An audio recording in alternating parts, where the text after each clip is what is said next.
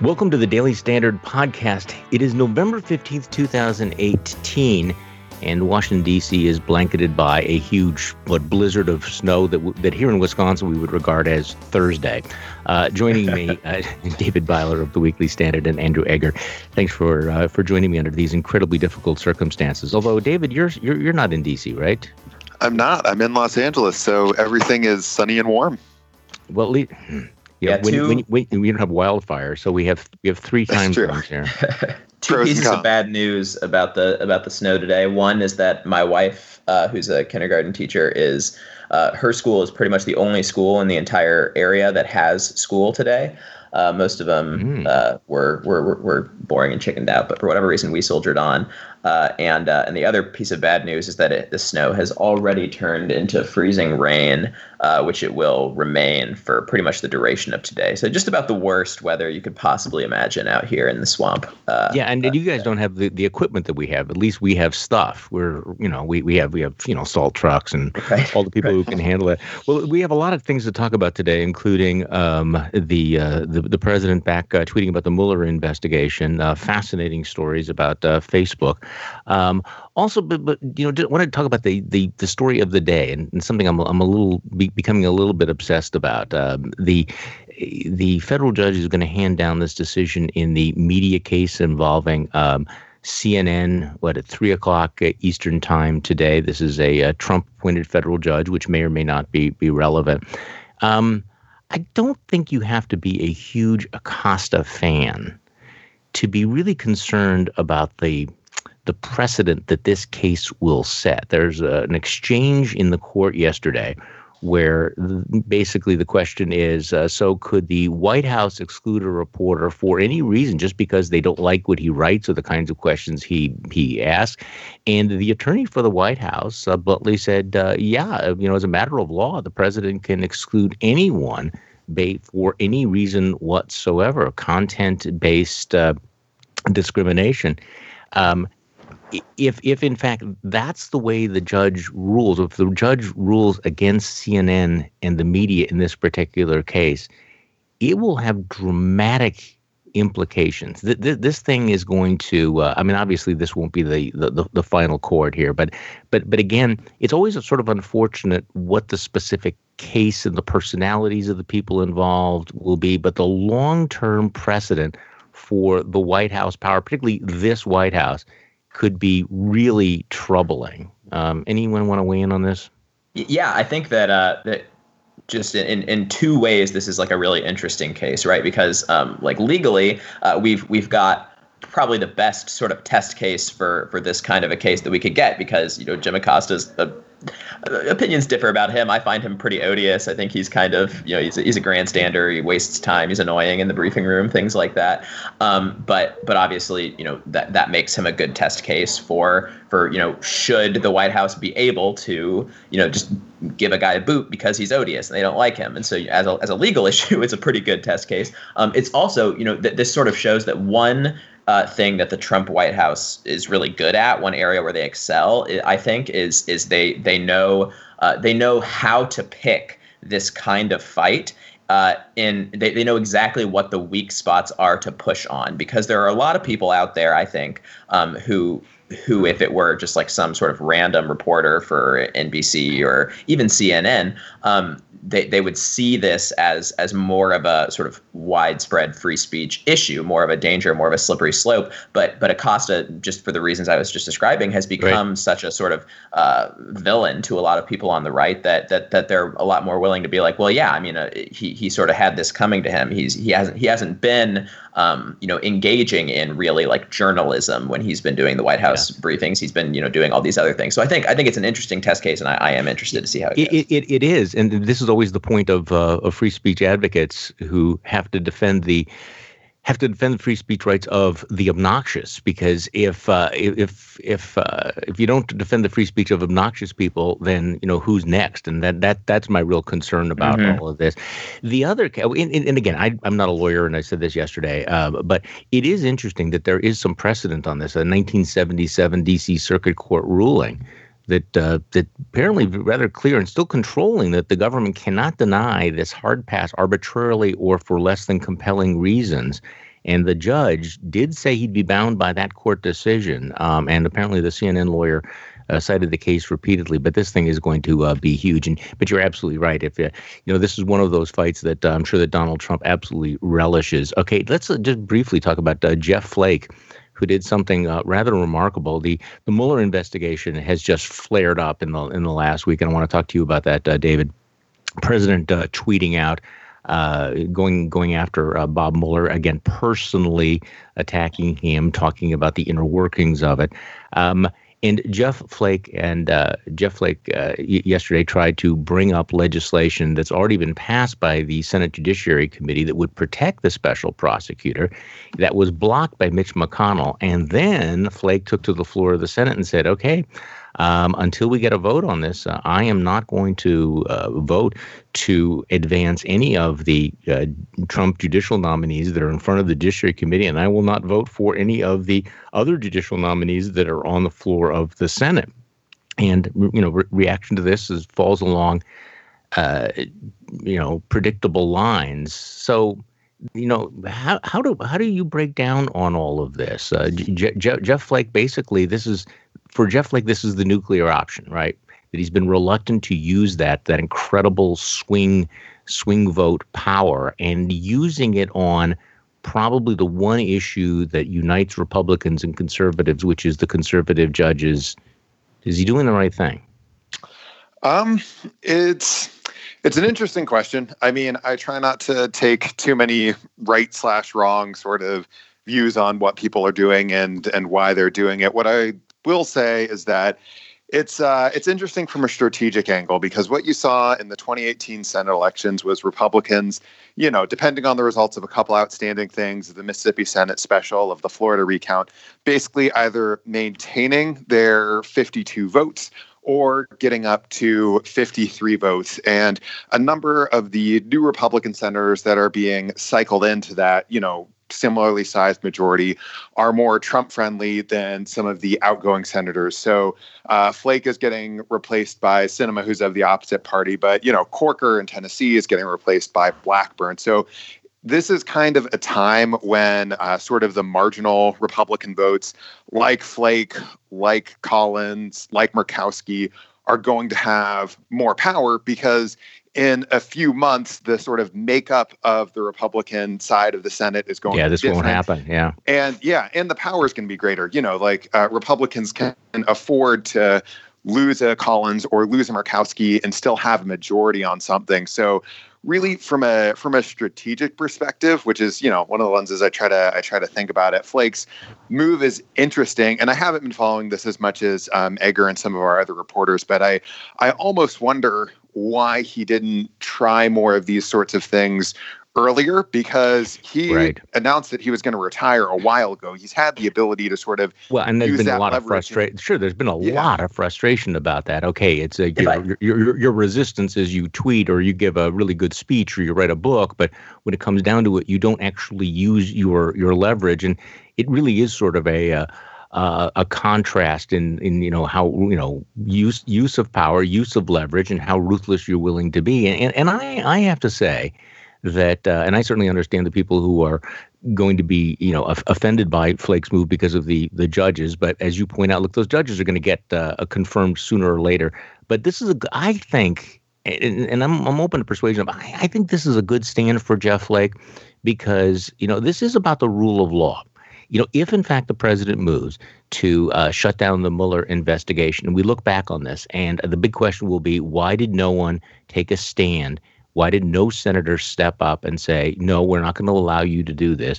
And if, in fact, judges are, important, it's because of this question of the Constitution and of the rule of law, and whether anyone is above the rule of law, or whether or not the president's party will allow him to engage in obstruction of justice. So, it's not a trivial issue. He is not taking the stand because he didn't get enough seats on Air Force One or something like that, or was some personality thing. It is a fundamentally important issue.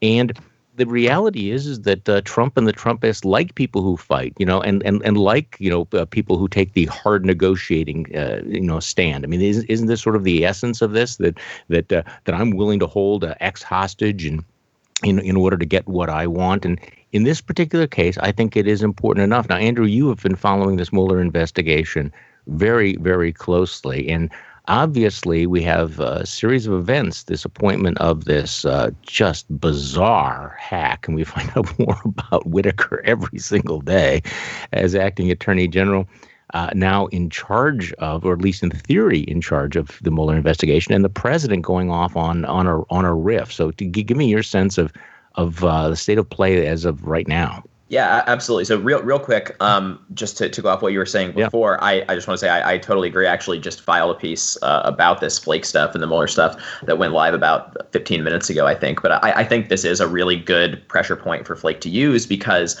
the issue for him is that Mitch McConnell and the Senate majority leadership in the Senate right now won't let this bill of Flake's come to the floor for a vote. And if it did come to the floor for a vote, it would potentially have the votes to pass. It could become sure law. Should, yeah. Because it's, there are a handful, 3, 4, 5 Republicans who have said that they're on board. Even Lindsey Graham. Yeah.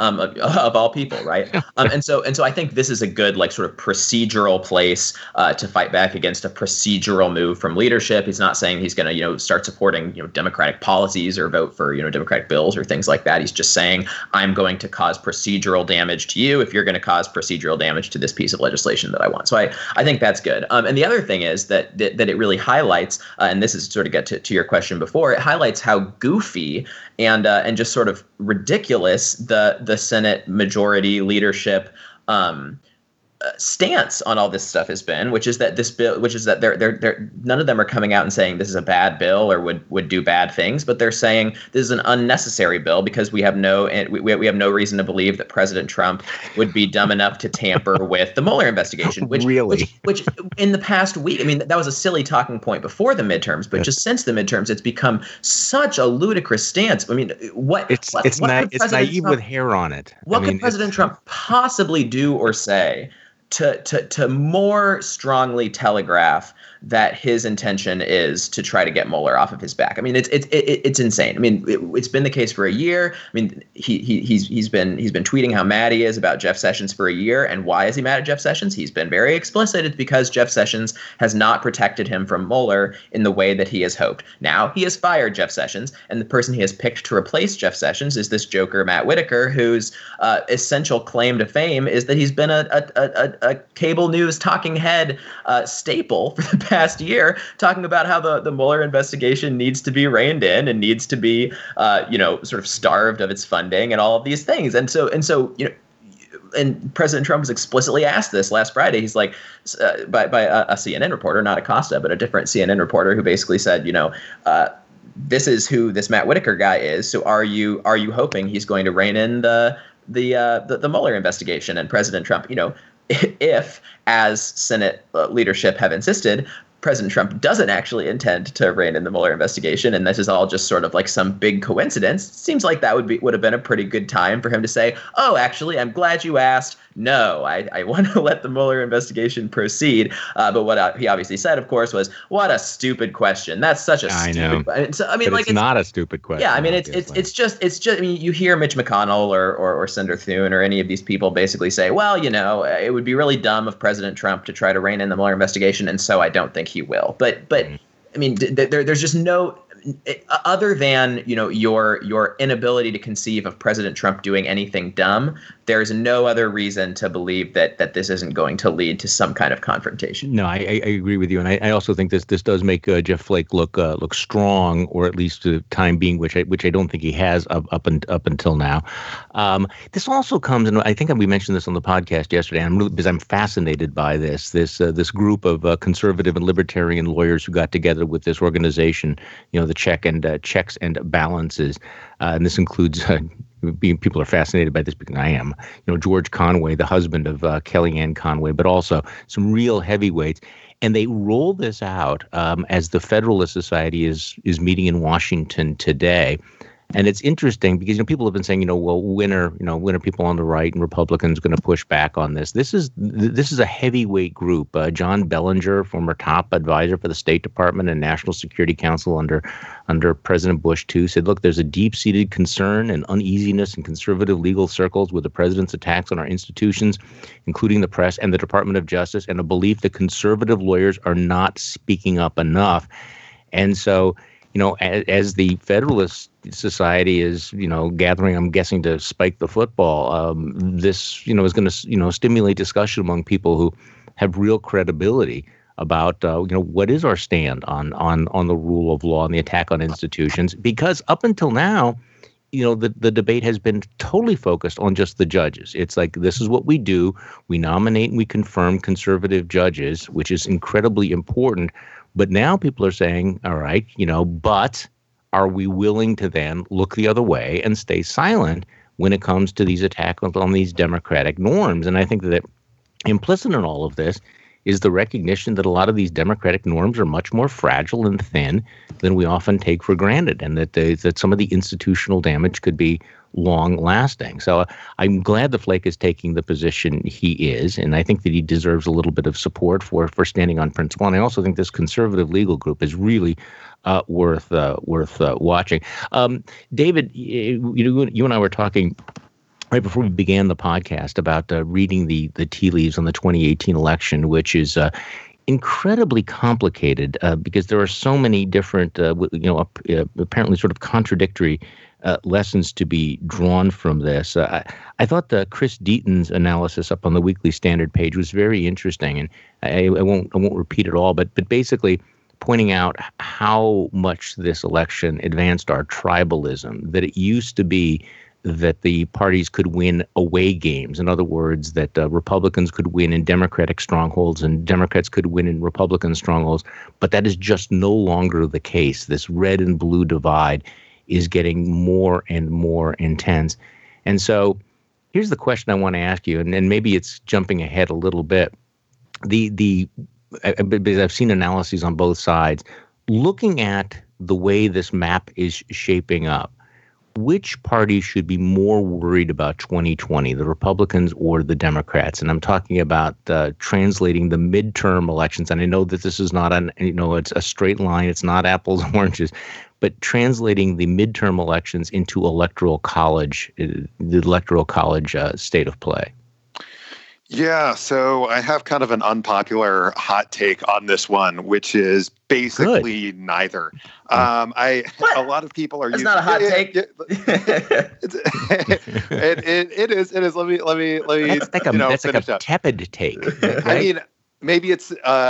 I kind of feel like it's a hot take because it is overwhelmingly cold. It kind of comes back the full circle. You know. All right. Point is that a lot of people have been using these 2018 results to basically say, Trump is doomed. It's over for the Republicans. You know, so on and so forth. You see recession in Republican margins in some of the rural areas. You don't see any Republican gains in sort of the suburbs. You kind of have Republican losses in that two-front war.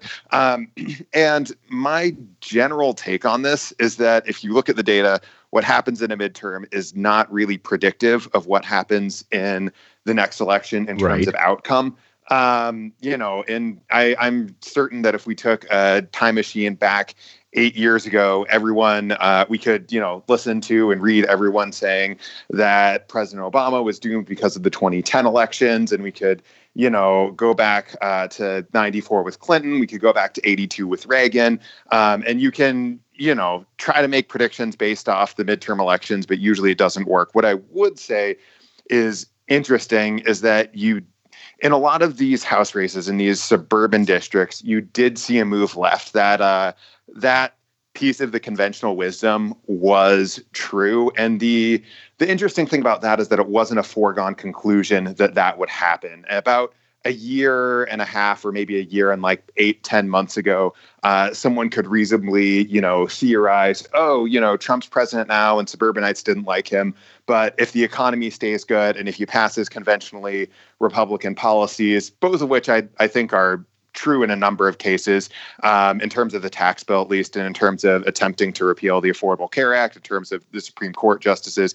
But if you kind of pushes that stuff and the economy stays good, then these, you know, Romney-ish suburbanites will come back. And, well, and it depends, so far depends a lot on, yeah, it depends, of course, a lot on what the Democrats do. So, Andrew, you have a hotter take than this?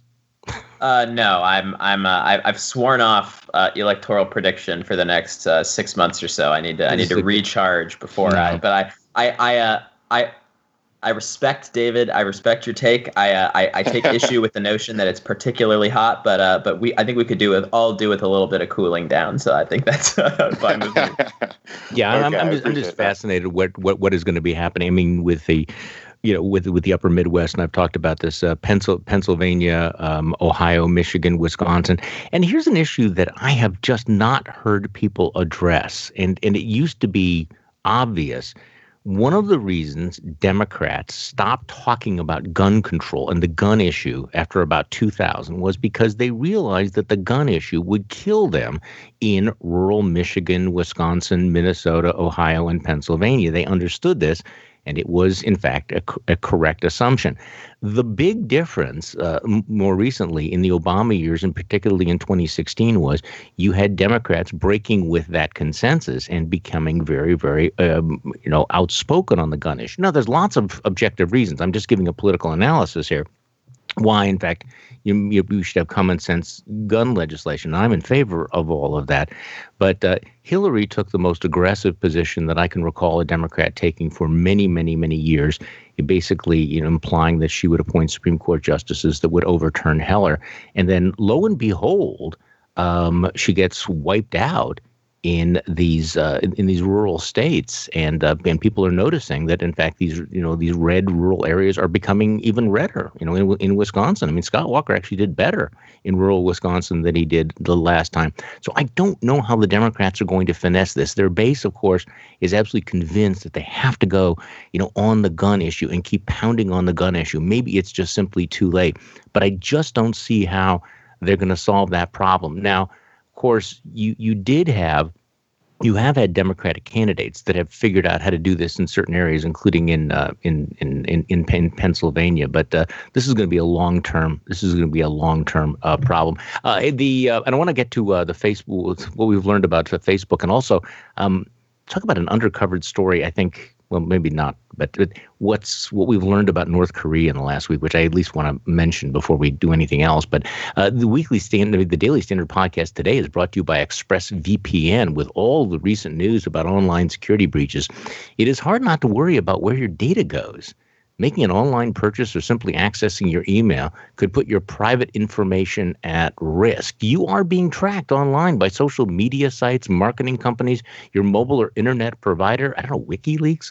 Not only can they record your browsing history, they often sell it to other corporations who want to profit from your information. So that's why I decided to take back my privacy by using ExpressVPN. ExpressVPN has easy-to-use apps that run seamlessly in the background of my computer, my phone, and my tablet. And turning on ExpressVPN protection only takes one click. It works this way. It secures and anonymizes your internet browsing by encrypting your data and hiding your public IP address. And this costs less than $7 a month.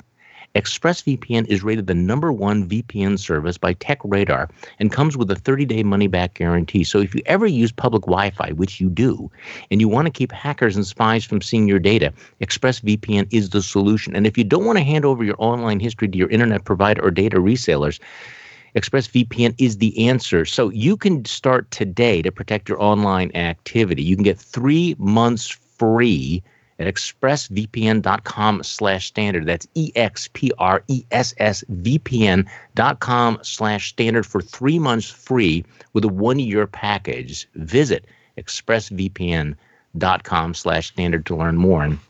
And by the way, I honestly use it all the time. I would not, like right now on the computer, I'm talking to you. I would not have this conversation without it being on. Okay, so Andrew, let's talk about Facebook.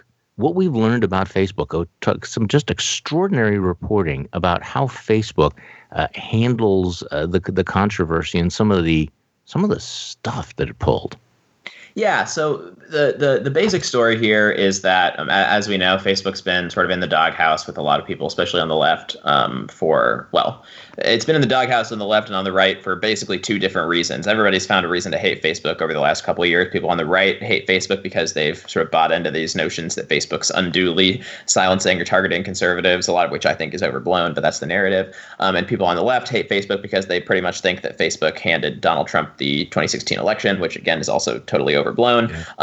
But you know, it was the fact that they Facebook was aware that they were sort of the target of sort of Russian disinformation ops leading up to the 2016 election, and we're not super forthcoming with that information. We're not super transparent about that sort of thing. And so we come to find out in the past couple of days, I believe it was a New York Times story, although I don't 100% remember that off the top of my head. So apologies if I got that wrong. But basically a story that was getting into the details of how Facebook tried to navigate this, all this bad publicity over the past year or so, which they did, as you know, you would expect a large sort of corporation to do. They did by sort of trying to make the press for themselves as good as possible, and also try to dig up some dirt on their competitors to try to sort of shift some of the blame off of them.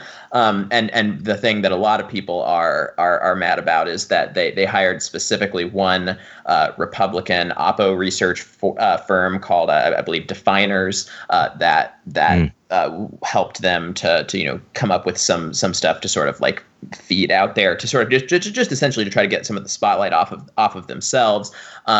And I just personally, the way I'm reacting to this story is that, you know, as always, you shouldn't be surprised to find out that a major corporation was behaving ruthlessly to try to maximize their own profits. That's what they do.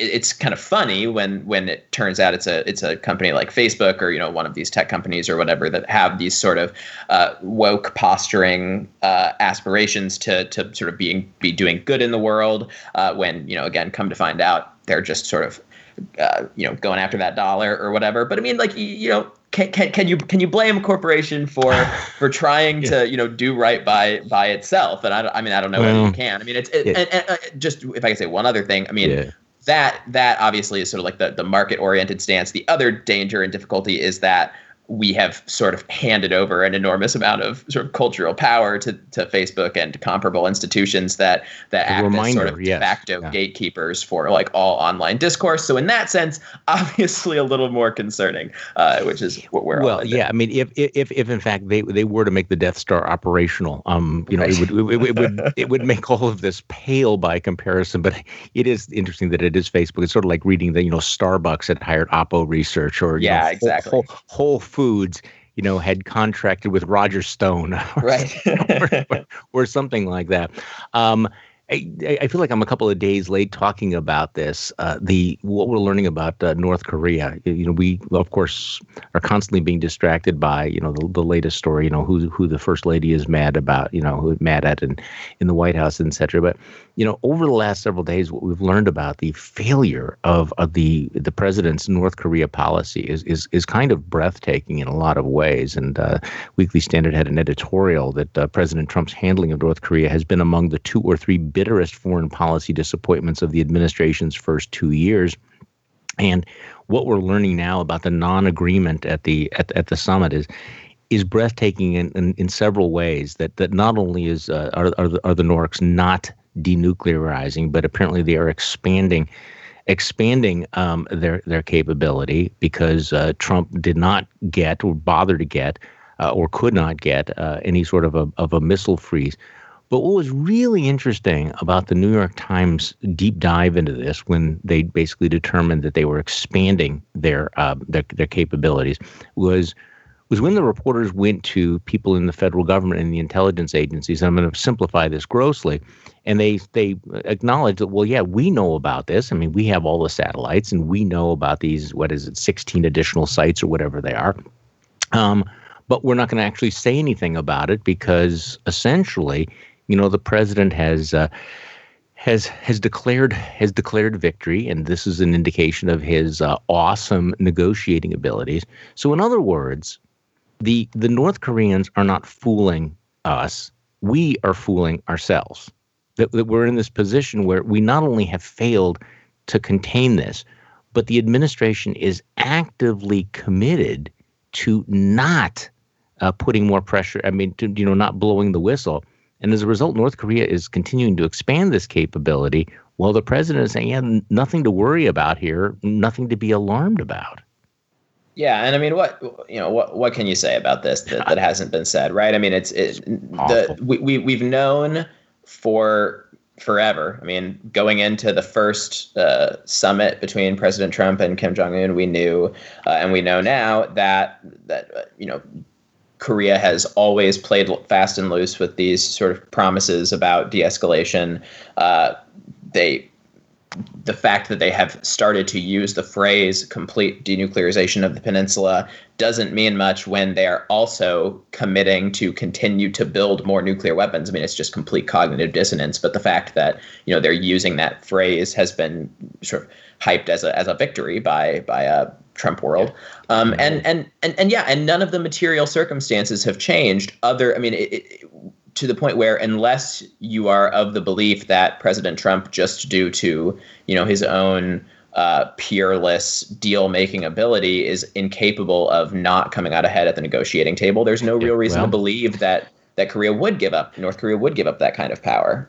Yeah, and this is dangerous stuff. Okay, so David, one last question. We still have some congressional seats out. How many House seats are still in play? Yeah, when I checked yesterday, it was 9 that still hadn't been counted. Yeah, Mia Love, the president dunked on her, conservative Republican African-American woman, actually a Haitian-American woman, right? It looked like she had lost, and now there's some sense that perhaps she might be able to pull this out? Yeah, so we're still seeing kind of the final vote count trickle in. We're still seeing, things from here and there. Her district, how do I say it? If you're looking at the precinct by precinct pattern, sometimes it's a little patchworky, and it's not always immediately easy to tell who's going to come out ahead by looking at what still is remaining and all that. But my guess is that she ends up sort of winning it pretty narrowly. I don't know that for a fact, but it's possible, and I could be wrong with that. Who knows? I've been wrong on stuff before. But hey, we'll all have. Join that club. Yeah. No, but that would be particularly interesting, since the president of the United States went out of his way to celebrate the defeat of a pro-life conservative because she had not embraced him. I just still think that this is it's worth highlighting this for, people who believe that all politics is binary and that we need to swallow all kinds of things, and the glee that President Trump took in basically saying, I got no love from her while she was basically fighting for her political life. That would be a very, very interesting outcome. Gentlemen, thank you for joining me. I appreciate it very, very much. And thank you for listening to the Daily Standard podcast. I'm Charlie Sykes. We will be back tomorrow, and we will do this all over again.